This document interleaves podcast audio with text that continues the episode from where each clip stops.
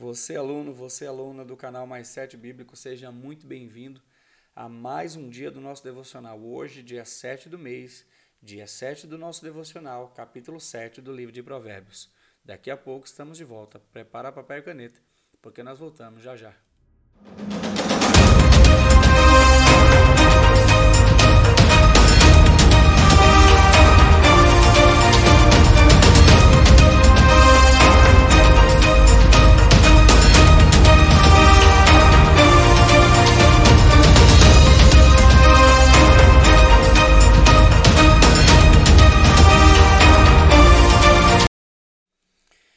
Seja muito bem-vindo ao sétimo dia do nosso devocional, hoje capítulo 7, né? Então prepara papel e caneta para a gente já extrair os mais sete bíblicos desse dia aí, desse capítulo, né? Do dia 7 do nosso devocional, ok? Espero que, te, que isso tenha sido bênção para a sua vida, amém?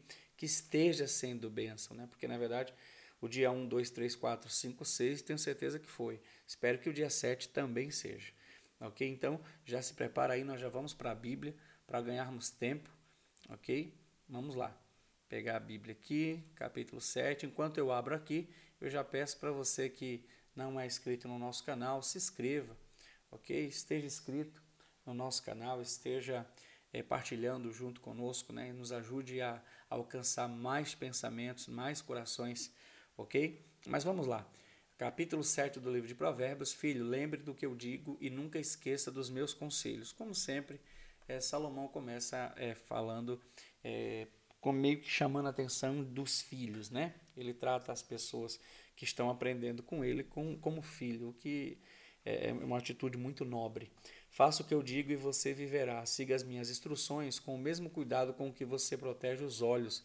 Isso aqui é interessante porque está falando que é tão importante quanto proteger os olhos.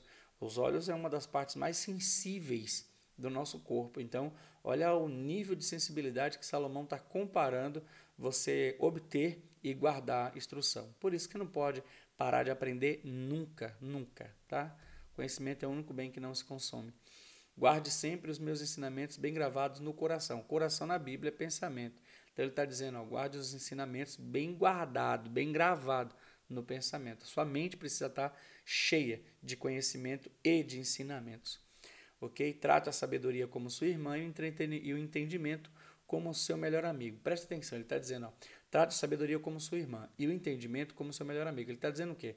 Olha a comparação que ele está fazendo. Ele está dizendo o seguinte: é, você fica um dia sem falar com a sua irmã? Não, raramente, né? Raramente. Até ainda mais com o WhatsApp nos nossos dias, né?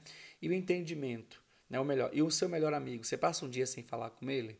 Provavelmente também não pelo menos um oi a gente vai a gente dá. Não é assim que funciona?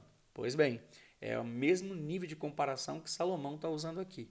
Então, olha o nível de, de importância que ele dá à sabedoria e ao entendimento. Nunca pare de buscar, meu irmão. Versículo 5: Eles conservarão você longe das mulheres imorais, das mulheres de palavras sedutoras. Aqui entra o real motivo do capítulo 7 do livro de Provérbios. Eu sei que nós já tivemos um capítulo que vai falar sobre a imoralidade. Aqui vai continuar falando, tá? Em algumas Bíblias, a epígrafe, ou seja, o título desse capítulo é mais instruções contra a imoralidade, porque ah, ele fala sempre de mulher, mas na verdade, meu irmão, isso aqui a gente sabe que é homem e mulher, né? Você, mulher que está nos assistindo, nos ouvindo, é, sabemos que existe homem é, é, bem mais imorais que as mulheres, ok? Mas sigamos aqui, porque a partir de agora é só falando sobre isso, tá? Olha o que ele começa dizendo.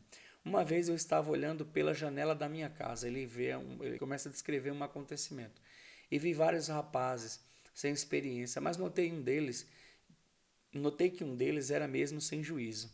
Olha isso. Esse rapaz estava andando pela rua perto da esquina onde morava uma certa mulher. Ele passava por perto da casa dela ao anoitecer, quando já estava escuro.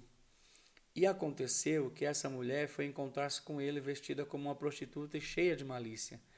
Ela era espalhafatosa e sem vergonha, estava sempre andando pelas ruas. Ficava esperando em alguma esquina, às vezes numa rua, outras vezes na praça. Ela chegou perto do rapaz e o abraçou e o beijou. Então, em um olhar atrevido, disse: Paguei hoje os meus votos e a carne da oferta de paz está comigo. Olha isso. Né? Isso aqui está falando de costumes específicos da época, tá bom, meu irmão? Não fica imaginando que essa mulher é satanista, não, tá?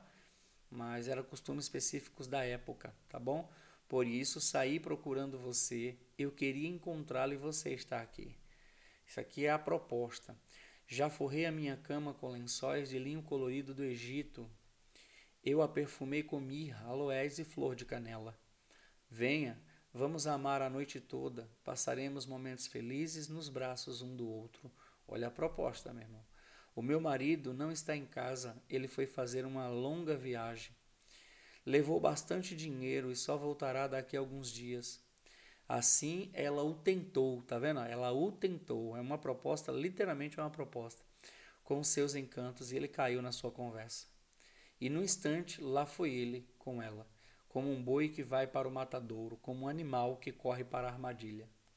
Onde uma flecha atravessará o seu coração, era como um pássaro que entra no alçapão sem saber que a sua vida está em perigo. Agora, meu filho, escute, preste atenção no que eu vou dizer.